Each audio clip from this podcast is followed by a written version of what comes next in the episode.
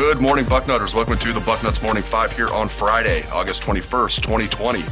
I am Dave Biddle. I am joined by Dan Rubin, the publisher of Bucknuts. We have the publisher and the editor of the site on today's show, and a lot to get into. Dan, obviously, Randy Wade is fighting the good fight here. He has organized a peaceful protest at the Big Ten offices today in Rosemont, Illinois. He's going to be joined by several other parents from the Big Ten. Our Steve Helwagen is there covering it, so keep it locked to Bucknuts. Bucknutters, and for full coverage of that, pictures, everything you can imagine. Dan, the million dollar question Will this work? Dave, thanks for having me on. Obviously, it's 2020, anything goes, a host and a guest. Unfortunately, I do not think it will work if work means get football back in the anywhere in the near future. Um, I applaud Randy Wade. He has been amazing. I was fortunate enough to have him on uh, the weekend pod a couple months ago before this all got much more serious, and he is he's something else. He's a force to be reckoned with. Um, he really does get it. You know, I've talked a lot about how when Shaun Wade first committed here, everyone thought it was some Florida guy who would never get here. And we've gotten to the point now where his dad's been publicly quoted about Shaun wanting to finish and wanting to finish a Buckeye and not wanting to transfer. But I just think it's too final. I think uh, the decision has been made. They wouldn't have come out and had so many people come out, excuse me, and say the decision was final if it wasn't. It's a shame, but um, and I applaud the parents for doing this. I, even you know, peaceful protest at times obviously is is done in the face of of uh, of a challenge that may be too steep to overcome, but it's still important to do it and get your voice out there. So Randy Wade has been amazing. Justin Fields has been amazing. So I'm very proud of the way Ohio State's players and parents have handled it and the coaches. And that's about it. Yeah, I'm with you. Yeah, I uh, would love to tell the listeners, hey, I think there's a chance this is going to work. I do not think this is going to work. And I'm basically going to echo everything you said, Dan. I, I, applaud Randy Wade. I applaud what Justin Fields is doing. I love how they're not going down without a fight. They're doing everything in their power. Um, but I think you know this is a final decision. Even if the Big Ten, Dan, thought the, the decision makers, the presidents who don't want to play, Commissioner Kevin Warren, of course. I don't think we talk enough about the presidents. Kevin Warren deserves all the blame he's getting, but it's like some of these presidents that are haven't said anything that don't want to play football. They're not getting much heat. I, I just even if they thought they were wrong, Dan, I don't see them reversing course at this point and admitting that they're wrong. I just I can't imagine it's going to happen. But to your point, I give these guys so much credit. Randy Wade, the players, everything that they're doing. I feel terrible for them because I do not think this is going to work. I'll be shocked if this works. I don't see. They've already come out. Emirates already come out and said they've canceled the fall championship games. They're they're doing everything they can to get uh, the SEC and the ACC, et cetera, to pull out. I don't think they will. I mean, it's going to be a bizarre, bizarre experience, but it's unfortunate, Dave. You know, uh, if you'd have told, some, I mean, the this pandemic has been one of the craziest experiences anyone has been through, and, and living in Ohio and my son plays football. The idea that Ohio State's not going to play and every other team in the state's going to play may be the most bizarre thing that will happen. No, no question about it. Like my daughter plays middle school tennis, which that's a, a naturally social distancing sport. There was really never doubt that was going to get played this fall. Although you never knew if they were, they could have just canceled all fall sports for high schools and middle schools. I'm dropping her off the other day, Dan, and the seventh grade and eighth grade football team are playing. You're going to have seventh grade and eighth grade football and no Ohio State football. You're going to have, as you mentioned, every other team in the state's going to be playing. Well, I guess not MAC schools, but you know what I mean. Youngstown State's going to be playing as of now. Cincinnati Bearcats are going to be playing. You're going to have the, the Browns, the Bengals, all these high schools. It is in, to me that you're going to have high schools playing and you're not going to have Ohio State playing. But yeah, that's 2020 in a nutshell. I can't get my mind around it when I when I do go to think about that in practice because listen, my son is playing eighth grade football, and we live within hailing distance of UC. I just can't get my mind around it.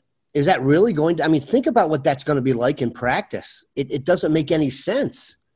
So um, it's unprecedented, man. I, I mean, I, like I said, 2020 is the most bizarre thing that's ever happened. And this is going to end up being one of the things that is the most bizarre. And that is a strong statement. And I'm sure the listeners are wondering, oh, is this winter slash spring season a legit option? I mean, I'm on record saying I really don't think it is, but you know, if if if Ryan Day thinks it is, and they think they can pull off having two seasons in the same calendar year, I guess that's better than only having one. I, I just don't think it's a viable option. Dan, what do you think? Is this a, a legit option? This winter spring idea?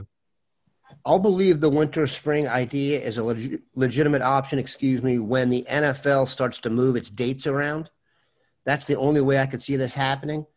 Um, the league that's getting the most credit right now, obviously, for the bubble and how that's gone is the NBA. And they came out and said yesterday they're already planning on moving back the start of next season. So the NFL, I mean, all bets are off in 2020 and 2021 in terms of scheduling, in terms of keeping anything normal. So if I see movement from the NFL to address the time spent on the field, meaning you just push it back to be similar, um, then I believe that could take place. Until I see something like that, no, I don't. Just going by Twitter, which can be dangerous, the person on Ohio State's staff that is most upset about this is Mark Pantoni. Now, I'm sure Ryan Day is very pissed. They're all pissed, I'm sure. But Pantoni has just been going on a rampage on Twitter, and hats off to him for that. Um, and, you know, this could negatively affect recruiting. I know a lot of people want to know about that. What's your take on that, Dan? Could, if the Big Ten doesn't play this year, which they're not going to, and the SEC, the ACC, the Big 12 not only play, but are able to finish their seasons, could this negatively affect Ohio State's recruiting? Okay, provided this is a one year deal here. So, what I mean is, provide, let's just say it's one season, it's a blip, we get back to normal after this. I think it will have little to no effect. Um, I don't think we make a big enough deal about Ohio State's recent NFL thrust. You've always been an NFL player if you came to Ohio State, but recently it has been ridiculous. I think that's what these, kids come here for. So, no, provided this goes for one year and the strength they have on the staff and the continuity, um, if you look at it, the depth they have at quarterback. So, no, I don't. Uh, I'm not worried about recruiting. I am worried about it if it, if it drags on, and now you're talking about the SEC getting, you know, a lot more snaps. But you know, in the short term, I don't think it would affect it at all. In fact, um, Steve Wiltfong said that might free up the coaches to do more visiting if they're not occupied otherwise. But uh, Ohio State recruiting, I hope people understand this, is just trucking right now. It's showing no signs of slowing down, and um, I'm done questioning whether Ryan Day can adjust the zenith even further. So uh, I don't think recruiting will be affected. No, not at all. I'm with you on that. You know, and I'm there's no way this is going to drag past 2021. We're going to have football again. It's going to be next fall probably, but we're going to have football again. And I, I agree with you. I mean, this is if you're a 20, first of all, the 2021 class.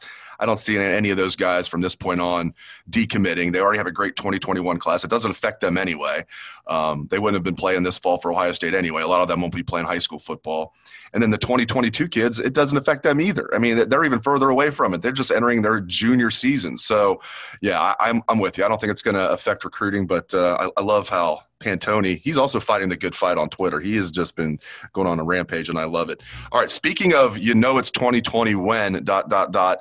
Clay Travis has turned into perhaps one of the biggest advocates in the Big Ten, Dan, and that is wild stuff for me. Your thoughts on Clay Travis suddenly becoming somewhat of a beloved figure by I don't want to say all, but most Ohio State fans, Big Ten fans. He's out there fighting a good fight.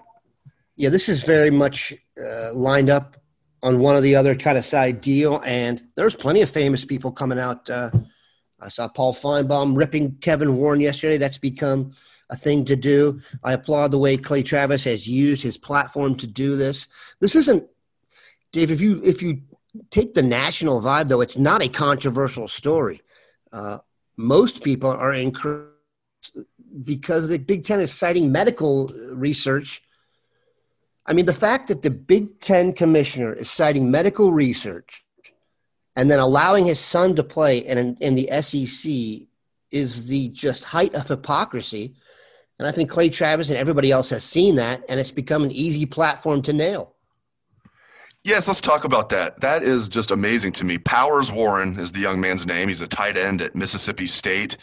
I mean, I, I the word optics is used too much. The optics look bad. You know, it's been like a word that's just taken off in the last year or two. But the optics do look bad here. I mean, it looks, yeah, it's it's hypocritical.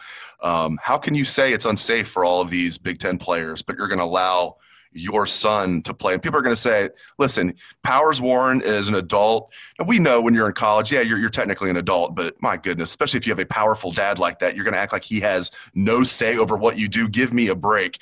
Yeah, it, it's just another thing that adds to the ridiculousness of this whole situation that you have the Big Ten commissioner calling off football and his son is going to be allowed to play in the SEC. It makes absolutely no sense to me. Kevin Warren has done his, if this does take place and Powers Warren plays, et cetera, Kevin Warren has done his son a tremendous disservice because I don't know if you're aware of this, Dave. When Ohio State and Big Ten fans get upset, they can use the internet for nefarious reasons. If you've been on our message boards or any social media, this kid's going to get destroyed. And with a name like Powers Warren, that's pretty hard to remember. He's going to be known for this forever. It's not a good move by Kevin Warren. And, uh, when you make bad moves that affect a lot of people, the negative effects on your own personal life can be damaging, especially in the social media age. And Old Powers Warren is going to take it on the chin. Great stuff from Bucknuts publisher Dan Rubin. Really appreciate you joining me here, Dan, on a special edition of the Bucknuts Morning Five here on Friday. Thank you to all the listeners out there. If you like the show, leave us a five star review or subscribe. It really helps. Thanks again to Dan. Thanks to the listeners. Have a great weekend, Bucknutters.